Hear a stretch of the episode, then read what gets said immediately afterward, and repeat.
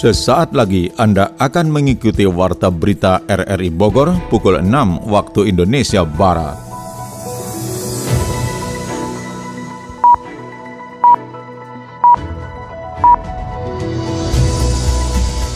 Selamat pagi, Saudara. Warta Berita RRI Bogor akhir pekan Minggu 17 Oktober 2021 kami isi dengan rangkuman berita sepekan. Siaran ini dapat Anda dengarkan melalui aplikasi RRI Play serta turut disiarkan Radio Tegar Beriman Kabupaten Bogor. Bersama saya Mukhlis Abdillah, inilah rangkuman berita sepekan selengkapnya. Saudara, rangkuman berita sepekan kita awali dari DPRD Kota Bogor. Wakil rakyat di DPRD setempat meminta aparat penegak hukum menindak tegas pelaku tawuran. Selengkapnya mengenai hal itu dilaporkan Sony Agung Saputra.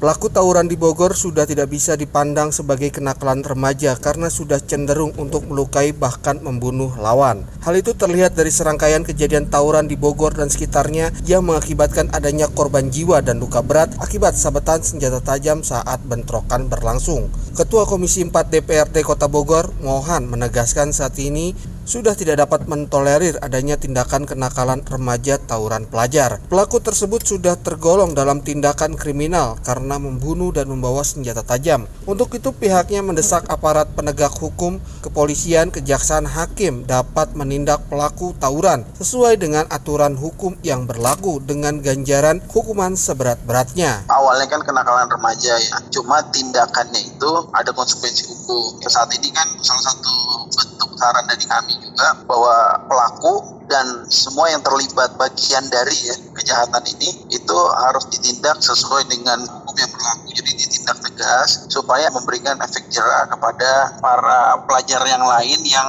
ikut Sementara itu, Kepala Kejaksaan Negeri Bogor Septi Anggra ini menegaskan pihaknya memang tidak bisa mentolerir adanya tawuran pelajar yang semakin merajalela. Saat ini masih menunggu berkas penyidikan dari aparat kepolisian untuk kasus pembunuhan pelajar di kawasan Bogor Utara sehingga penyidik jaksa dapat mengambil tindakan penanganan hukum atas perbuatan tersebut. Tim jaksa siap melakukan tuntutan dan dakwaan pelaku di hadapan majelis hakim dengan tuntutan maksimal sesuai dengan perbuatan dan aturan yang berlaku memang ada kejadian yang nanti pasti akan sampai kepada tahap penuntutan ya. Sekarang ya. kan masih penyidikan di pasti polisian. juga kan? Iya, pasti nanti tahap nah di tahap penuntutan pun akan menjadi semacam peringatan juga bagi bagi masyarakat karena ini perkara yang menarik perhatian masyarakat pasti kami akan mengungkapkan lah pada masyarakat di saat itulah seharusnya menjadi pelajaran menjadi efek cerah bahwa akibat tawuran bisa seperti ini loh menjadi kriminal murni pembunuhan yang tidak layak untuk dilakukan oleh usia anak anak-anak nanti akan pembelajaran terus berlangsung sampai ke persidangan sampai ke penjatuhan hukuman. Nah, dan kami pasti akan melaksanakan itu dengan seprofesional mungkin dan terbuka ya karena ini yang benar-benar peringatan keras buat masyarakat, buat orang tua ada kejadian seperti ini di Kota Bogor.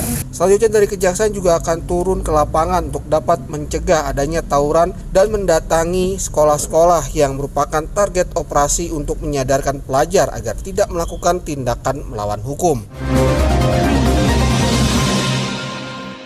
Sementara itu, pemerintah Jawa Barat tidak akan menyalurkan bantuan provinsi untuk sekolah biang tawuran. Kembali Sony Agung Saputra menurunkan laporannya.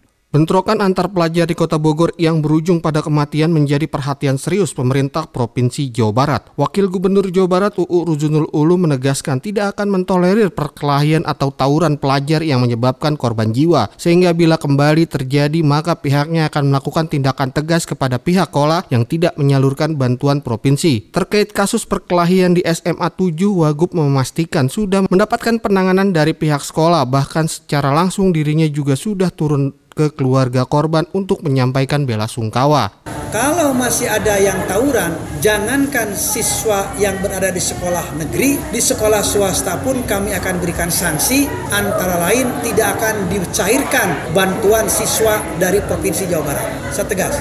karena itu, kehati-hatian dari mulai sekarang, orang tua murid, guru, dan masyarakat harus menjadi penjaga terhadap siswa-siswi kita semua supaya tidak terjadi hal yang tidak diinginkan. Bukan hanya tanggung jawab guru, bukan hanya tanggung jawab orang tua, tapi tanggung jawab semua masyarakat supaya lahir generasi yang hebat. Sementara itu, Kepala Cabang Dinas Pendidikan Jawa Barat pada Kabupaten Bogor, Satari, mengakui saat ini ada sejumlah kendala dalam melaksanakan pembelajaran dalam jaringan daring bagi peserta didik dan orang tua. Untuk itu, saat pembelajaran tatap muka, pihaknya berupaya menciptakan pendidikan karakter bagi pelajar. Kan kita juga ketika pandemi sekolah daring banyak kendala dari masyarakat ternyata. Anaknya susah diatur bangun tidurnya telat belajarnya susah ya kan? Ternyata ini peran guru ini sangat penting sekali di sini. Ketika pandemi ini peran guru ini baru terlihat bahwa peran guru untuk pindahan karakter pembentukan karakter anak itu sangat berperan sekali ternyata. Karena banyak masyarakat ketika daring kewalahan kan? Orang tua sangat susah ternyata kalau dengan guru datang ke sekolah langsung ditegur. Jadi ternyata peran guru itu yang selama ini mungkin pendidikan itu mayoritas di rumah, ternyata tidak. Ternyata keberadaan guru ini sangat penting urgen sekali dan itu harus ada interaksi tatap muka. Sebelumnya RM siswa SMA 7 Kota Bogor tewas dianiaya di Jalan Palupuh Raya, Kelurahan Tegal Gundil, Kecamatan Bogor Utara. Saat ini pelaku sudah berhasil ditangkap dan keluarga korban menuntut hukum seadil-adilnya. Saudara program Sahabat Desa pemerintah Kabupaten Bogor menyasar Kecamatan Ciawi. Sejumlah warga di sekitar desa di kecamatan tersebut mendapat kesempatan bertemu dan berjabat tangan dengan bupati serta sejumlah kepala organisasi perangkat daerah OPD Pemkab setempat yang melihat dari dekat program pembangunan dan pelayanan pemerintah yang dilaksanakan di wilayah tersebut. Yang paling dinanti adalah bantuan langsung berupa uang tunai untuk perbaikan sarana peribadatan serta santunan untuk warga disabilitas, warga tidak mampu dan orang tua jompo di Desa Cibolang Ciawi. Eh, saya melihat juga rumah tidak layak huni dan memberikan bantuan sebesar 15 eh, juta per rumah dan ada yang juga sudah lima tahun menderita stroke. Saya juga melihat tadi UKM. Lalu setelah itu kita melihat vaksinasi yang dilaksanakan di SMP ini di SMP Negeri 1 uh, Ciawi. Dalam safari ke desa-desa di kecamatan tersebut, Bupati Bogor Ade Yasin mengakhiri kunjungan kerjanya di SMP Negeri 1 di Desa Banjarwangi. Dalam kesempatan itu, Bupati Ade Yasin melihat dari dekat proses vaksinasi COVID-19 untuk guru dan pelajar sebagai syarat dapat melakukan belajar tatap muka. Jadi target vaksinasi kita ini harus tercapai 70% di bulan sampai akhir Desember. Ya kerja-kerja keras kita memang harus dibantu semua pihak ya, termasuk sekolah-sekolah begitu. Karena sekolah ini banyak. Jadi saya nanti minta laporan dari Kadisdik berapa sekolah yang sudah divaksin 100%, berapa yang belum. Yang belum 100% barangkali nanti kita akan juga pembelajaran hibrid yaitu yang sudah melaksanakan vaksinasi itu PTM. Tapi yang belum divaksin nanti belajar daring begitu ya. Pada kesempatan yang sama, Kepala Dinas Pendidikan Kabupaten Bogor Juanda Dimansyah menyebutkan belajar tatap muka sudah 80 persen dilakukan di tingkat SD dan SMP. Untuk SMP, prosentasenya lebih besar mengingat pelajar SMP lebih prioritas mendapatkan vaksin tersebut. Menurutnya ada metode hybrid yang diterapkan yakni belajar tatap muka yang dipadukan dengan belajar daring atau online. Sedang berjalan hanya kan, kan SMP dulu kan sekarang prioritas kan. SMP dulu. Ya SMP langsung ke SD gitu kan. Oh, Tergantung pada kebutuhan vaksin yang dari SMP-nya sudah 80 persen ya? Udah oh. 96. 96 SMP ya? Kegiatan Sahabat Desa ditutup dengan pemberian bantuan dan evaluasi kepada seluruh kepala desa di Kecamatan Ciawi, di mana Bupati Bogor Ade Yasin mengajak masyarakat untuk sama-sama mengawasi bantuan program Samisade agar tepat sasaran dan tidak disalahgunakan. Cie, yang abis pulang liburan, gimana New York? Seru gak? You know, seru banget so many tempat famous like Times Square nih yang really really crowded. Literally aku sih prefer rekomend liburan ke luar negeri ya. Kayak ada pride gitu gak sih kalau kita posting ke sosial media? That's why foto aku tuh banyak yang like. Um, perhaps later kita bisa lah go ke sana. Ih, Maisaro, Maisaro. Ngomong apa sih dari tadi? Kamu nggak understand? Gak gaul nih. Normally, anak zaman now tuh gini kali talknya. Maisaro, belajar bahasa asing itu bagus-bagus aja, tapi kita juga perlu tahu cara penempatannya. Dan yang paling penting sih, kita nggak lupa ya sama bahasa kita. Kamu inget kan ikrar Sumpah Pemuda poin ketiga? Menjunjung bahasa persatuan, bahasa Indonesia. Ingat dong? Iya ingat. Makasih ya Francisca udah ngingetin. Selain puncak, warga ibu kota juga melirik wilayah lain di Kabupaten Bogor, di antaranya kawasan Sentul, Babakan Madang, dan Gunung Putri. Yafri Haryadi menurunkan catatannya. Fokus pariwisata masyarakat ibu kota beralih ke wilayah lain di Kabupaten Bogor, di antaranya kawasan Sentul, Babakan Madang, dan wilayah timur meliputi Gunung Putri hingga Sukamakmur yang berbatasan dengan Cipanas, Cianjur. Terjadinya konflik internal warga di Desa Bojongkoneng, Kecamatan Babakan Madang menunjukkan apabila wilayah wilayah tersebut memiliki potensi yang cukup besar untuk dikembangkan sebagai destinasi wisata unggulan. Lokasi yang berbukit dengan pemandangan alam, pegunungan, dan menjamurnya kafe, rumah makan, dan penginapan pinggir jurang menjadikan wilayah di timur Kabupaten Bogor itu pun memiliki potensi besar untuk dikembangkan. Namun di sisi lain ada penolakan dari pemerintah pusat untuk mendukung dibukanya jalur poros Timur Tengah atau puncak 2 yang akan menghubungkan potensi alam dan wilayah di sepanjang aksesnya itu. Pengamat tata kota Yayat Supriyatna mempertanyakan keengganan pemerintah pusat untuk ikut dalam pengembangan jalan tersebut. Yang harus dipertegas adalah apa yang menjadi constraint keberatan dari pusat itu. Kalau mengacu kepada tata ruang sudah ada dukungan dari RT RW kabupaten ada, RT provinsinya juga sudah masuk, RPJMD-nya sudah masuk. Aspek-aspek hukum yang sudah dibuat ini, ini kan mau tidak mau harus kalau ada keberatan di aspek lingkungan seperti dikatakan oleh kepala balai tadi dijelaskan sama impact nanti pada pertumbuhan perkembangan baru. Nah, itu yang harus dikendalikan. Jadi kita harus punya prinsip bahwa puncak dua ini tidak merusak lingkungan, puncak dua ini menjaga wilayah resapan airnya dan juga mendukung tadi pada persoalan pembangunan dan pemerataan. Membuka akses jalan yang didapat dari hibah para pemilik lahan menjadi tantangan bagi pemerintah Kabupaten Bogor untuk terus merealisasikannya, melibatkan TNI dalam program TMMD untuk membuka jalur rintisan hingga berkolaborasi dengan pemerintah Kabupaten Cianjur. Bupati Bogor Adi Yasin mengatakan pemerintah daerah juga tengah mengupayakan agar iklim investasi untuk pariwisata terus meningkat serta menyerap lapangan kerja. Solusinya adalah bagaimana kita menyiapkan investasi seperti itu, membuka investasi seluas-luasnya dan menyiapkan lapangan pekerjaan. Nah, itu tuh 21 ribu itu belum termasuk ketika ada restoran yang buka. Itu kan food, food and beverage itu pasti butuh-butuh orang-orang ya untuk juga direkrut. Nah itu jadi minimal uh, itu yang di uh, yang uh, kita ke depan ya ke, kita rasakan manfaatnya nanti. Ya itu wajar saja di tengah pandemi ini kan kita lebih baik daripada kita uang kita disimpan, apalagi yang punya uang lebih baik dibelanjakan. Dan sekarang kan banyak UKM-UKM yang sudah dapat bantuan, yang bisa bekerja kembali, bisa berdagang kembali ya sebaiknya sebelum keluar kita dukung mereka. Dengan masuknya investasi di wilayah timur Kabupaten Bogor, kawasan tersebut secara bertahap akan berkembang dengan cepat. Terlebih wacana pengembangan transportasi umum LRT akan mengarah ke kawasan Sentul, Babakan Madang, Bogor. Dan dari titik inilah arah pengembangan menuju timur Kabupaten Bogor akan bergerak secara masif oleh swasta. Dua alumni IPB University berhasil mengembangkan pakan hewan kesayangan melalui jejaring pet shop hingga go internasional. Yofri Haryadi kembali menurunkan catatannya. Kesuksesan adalah milik bagi siapa pun yang bekerja keras dalam menemukan kesempatan di balik masalah. Seperti itulah gambaran perjuangan dua alumni IPB University dalam membangun bisnis hingga di puncak kesuksesan. Mereka adalah Insinyur Suwaidi Sunarto SPT dan Maulana Ishak SPI yang sukses mengambil peluang pada sektor usaha yang dirintisnya. Suwaidi Sunarto, CEO PT Nutrisel Pasifik berhasil mengembangkan pakan hewan kesayangan melalui jejaring pet shop di seluruh Indonesia hingga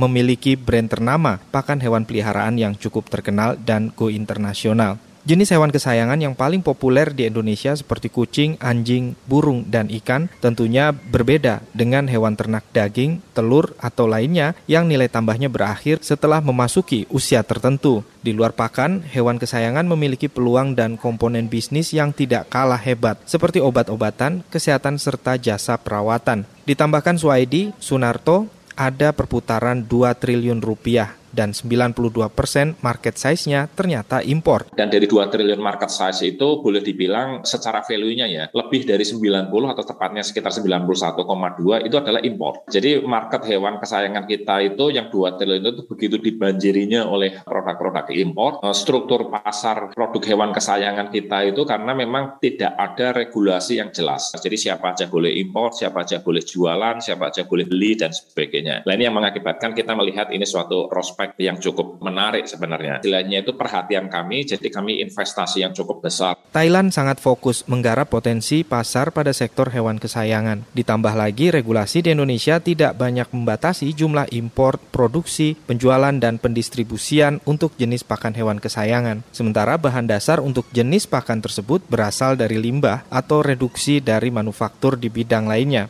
berasal dari sirip ikan, bagian jeroan, kulit, dan tulang pada hewan ruminasia atau unggas yang tidak terpakai. Begitupun dengan Maulana Ishak yang melihat fenomena K-pop dan tren fashion lainnya. Mutiara menjadi perhiasan yang digemari dalam tren tersebut. Namun faktanya, mutiara asli banyak ditemukan di Pulau Lombok dan Sumbawa dengan platform digital dan pola kemitraan yang dibangun Maulana Ishak dan kawan-kawannya mengembangkan mutiara laut dan mutiara air tawar di Lombok naik kelas dan harganya melambung puluhan kali lipat dengan nilai transaksi puluhan juta rupiah. Masyarakatnya tahu tentang mutiara, tapi belum teredukasi tentang mutiara. Jadi kayak misalnya nih, mutiara itu adalah perhiasan yang indah. Tapi bagaimana grading, bagaimana melihat keaslian, bagaimana ini itunya, itu yang belum teredukasi Dan yang lebih parahnya kita itu kemasukan mutiara palsu banyak Pak. Jadi mutiara yang dibuat dari kaprum sehingga kita lihat kalung dihargai hanya 75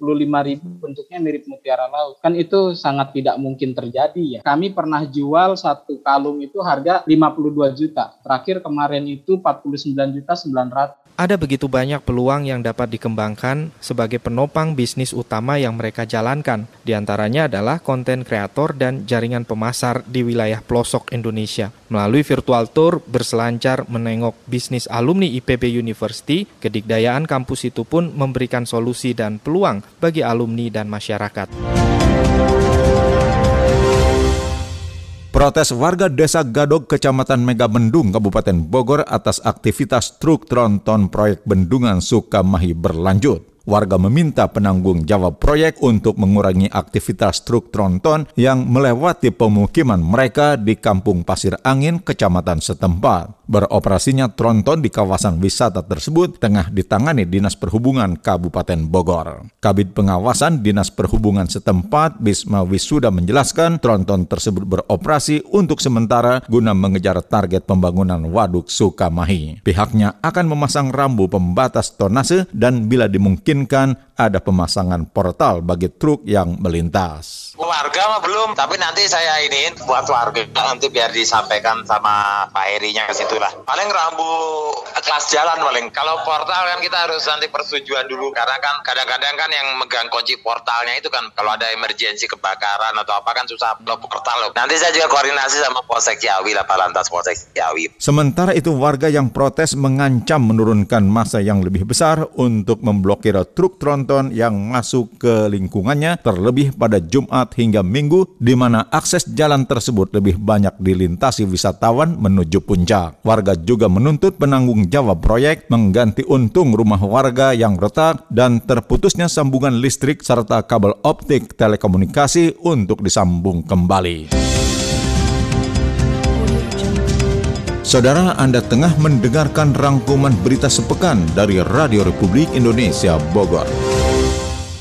Budayawan Jawa Barat mendesak Muspida Kota Bogor ikut melestarikan kebun raya Bogor. Kita simak catatan Sony Agung Saputra. Optimalisasi pelestarian kebun raya Bogor menjadi salah satu tuntutan budayawan di Jawa Barat dalam berbagai aksi unjuk rasa di depan pintu satu kebun raya Bogor. Selama ini keberadaan wisata malam glow di kebun raya Bogor menjadi polemik karena budayawan menganggap sebagai ancaman dari pelestarian kebun raya Bogor. Salah seorang budayawan Jawa Barat Saleh Nurangga menjelaskan, kebun raya Bogor sudah berumur lebih dari dua abad sehingga menjadi warisan untuk generasi mendatang bangsa Indonesia yang harus dijaga kelestariannya. Pada areal kebun raya Bogor tersebut terdapat sejumlah situs bersejarah dan dihormati oleh masyarakat Jawa Barat karena adanya makam zaman kerajaan dahulu dan makam peneliti Belanda yang sudah berumur ratusan tahun. Keberadaan wisata malam glow menjadi salah satu hambatan untuk menciptakan kearifan lokal di dalam kebun raya Bogor. Menurut saya lampu-lampu ini juga sangat mengganggu gitu ya. Di situ kan kadang malam itu juga ada tempat wisata religi kita ziarah gitu hmm. kan. Kita perlu kekhusuan gitu, perlu kekhusuan. Ini mengganggu sekali. Ini beberapa ahli juga, mantan kepala kebun raya juga ya sudah merasa tidak setuju dengan adanya wisata malam glow ini. Apalagi ini apa ya, kalau bikin bisnis wisata malam pakai lampu-lampu gitu jangan di kebun raya lah gitu kan kebun raya buat kami sakral itu ciri sejarah yang terakhir pusatnya di situ gitu kan kita merasa terhina gitu kan merasa sakit hati dengan adanya bisnis wisata glow di situ gitu. Sementara itu tuntutan dari budayawan itu mendapat perhatian serius dari pimpinan DPRD setempat. Wakil Ketua DPRD Kota Bogor Eka Wardana menjelaskan saat ini upaya untuk menarik pengunjung wisatawan datang ke Bogor salah satunya dengan menyediakan tempat objek wisata menarik dari sisi inovasi dan kreasi. Dalam menciptakan hal itu tidak boleh ber bertentangan dengan kearifan lokal sebab Kebun Raya Bogor sudah berjasa bagi udara yang ada di Bogor dan sekitarnya. Untuk itu pihaknya melakukan mediasi untuk menjebatani aspirasi budayawan dan keinginan pengelola Kebun Raya Bogor untuk tetap mendatangkan pengunjung sebagai objek wisata andalan kota hujan. Kami sebagai fasilitator tentunya juga akan membuka ruang diskusi sekecil apa pun, sebesar apa pun kemungkinan-kemungkinan yang akan berkembang seperti itu, ya kita berikan kesempatan untuk kita bisa melakukan kolaborasi lah, untuk bisa kita memberikan saran pendapat yang intinya membangun wilayah bersama seperti itu. Informasi atau mungkin sesuatu harapan dari apa yang ada dalam benak kita masing-masing kan belum diketemukan kesempatan untuk melakukan itu. Alhamdulillah mungkin salah satu hikmah dari rencana ini kan kita bisa membangun komunikasi kaitan-kaitan dengan yang tadi. Kita punya apa namanya punya panggung terbuka di GOR yang mungkin juga kita bisa manfaatkan untuk pentas seni atau memberikan kesempatan untuk mengekspresikan. Untuk itu semua pihak harus tetap berpikir bagi kemajuan kota Bogor sehingga tercipta solusi terbaik bagi permasalahan polemik yang saat ini mendera dengan mengedepankan budaya dan ciri khas Tatar Pasundan untuk tetap berkomunikasi menyelesaikan masalah. Sementara itu pemerintah kota Bogor segera menyampaikan aspirasi dan tuntutan para budayawan Jawa Barat yang menolak pengelolaan kebun raya Bogor oleh oleh pihak swasta. Aspirasi dan tuntutan disampaikan kepada pemerintah pusat. Berikut catatan Adi Fajar Nugraha. Pemerintah Kota Bogor menampung aspirasi para budayawan Jawa Barat yang menyampaikan tujuh poin alasan penolakan pengelolaan kebun raya Bogor oleh pihak swasta. Sebelumnya para budayawan juga sempat menggelar aksi penyampaian pendapat pada hari Rabu di Balai Kota Bogor menyusul pro dan kontra tentang wisata glow di kebun raya Bogor. Wakil Wali Kota Bogor Dedi Rahim mengatakan, meskipun Pemkot tidak terlibat langsung dalam pengelolaan kebun raya Bogor, namun pihaknya akan menyampaikan aspirasi dan tuntutan para budayawan itu kepada pemerintah pusat melalui Badan Riset dan Inovasi Nasional atau BRIN. Ada tujuh poin terkait dengan apa yang terjadi di kebun raya Bogor. Sebagai informasi tentu Kota Bogor ini merupakan instansi yang tidak terkait secara langsung dengan kebun raya Bogor meskipun keberadaan kebun raya Bogor ada di kota Bogor itu yang satu harus kita pahami. Akan tetapi dengan tujuh poin aspirasi ini saya sudah melihat ya dan insya Allah ada beberapa poin yang segera kita tindak. Dedi berharap masyarakat dan para budayawan untuk tenang dalam mengikuti proses tuntutan yang segera disampaikan ke pemerintah pusat. Namun, ya, sebagaimana budaya kita, tradisi kita, kemudian juga ada hukum, ya, kurang sunnah, pernah dijadi. Nah, ayah, area proses pernah dijalankan. Oh, insya Allah tujuh poin kita perjuangkan bersama-sama sehingga apa yang diharapkan oleh aliansi budaya Jawa Barat ini bisa tercapai. Sementara itu, budayawan Abah Edi menilai protesnya masyarakat dan budayawan merupakan bukti keresahan terhadap pengelolaan kebun raya Bogor. Ia meminta kebun raya Bogor harus dikembalikan pada fungsinya dan bukan untuk orientasi komersil semata. Bogor sebenarnya kota kondusif ya, tapi kalau diusir begini, kebun raya udah tiga kali, ini ketiga kali jadi usif. Jadi yang ngamuk bukan hanya warga. Jadi awalnya juga ada yang ngamuk. Masa yang tergabung dalam Aliansi Budayawan Jawa Barat juga berencana akan menyampaikan aspirasi ke Gubernur Jawa Barat Ridwan Kamil dan memohon agar Presiden Jokowi mau mendengarkan aspirasi dari masyarakat Kota Bogor. DPRD Kota Bogor meminta Direksi PD Pasar Pakuan Jaya menciptakan pasar yang kreatif dan inovatif. Berikut catatan Sony Agung Saputra. Masa pemulihan ekonomi dalam pandemi COVID-19 ini harus menjadi peluang bagi Perumda Pasar Pakuan Jaya mengembangkan pasar tradisional di Kota Bogor sesuai tuntutan zaman. Pola kehidupan masyarakat saat ini bergeser dari gaya hidup konvensional ke digital dengan adanya telepon pintar sehingga dalam transaksi juga mempengaruhi semua sektor termasuk pasar tradisional. Ketua DPRD Kota Bogor Atang Trisnanto menjelaskan saat ini sektor bergerak untuk bisa menciptakan menciptakan pemulihan ekonomi yang optimal bagi pertumbuhan sektor jasa dan barang. Perumda Pasar Pakuan Jaya mempunyai aset yang mumpuni untuk menjawab tantangan zaman tersebut dengan kreasi dan inovasi dalam menciptakan peluang bertransaksi di seluruh pasar tradisional di Kota Bogor. Banyak produk asli Bogor yang menjadi daya tarik bagi masyarakat di berbagai daerah, bahkan di luar negeri sehingga Perumda Pasar Pakuan Jaya bisa menciptakan iklim perekonomian yang lebih baik. Berbagai aset pemerintah Kota Bogor yang bisa dimanfaatkan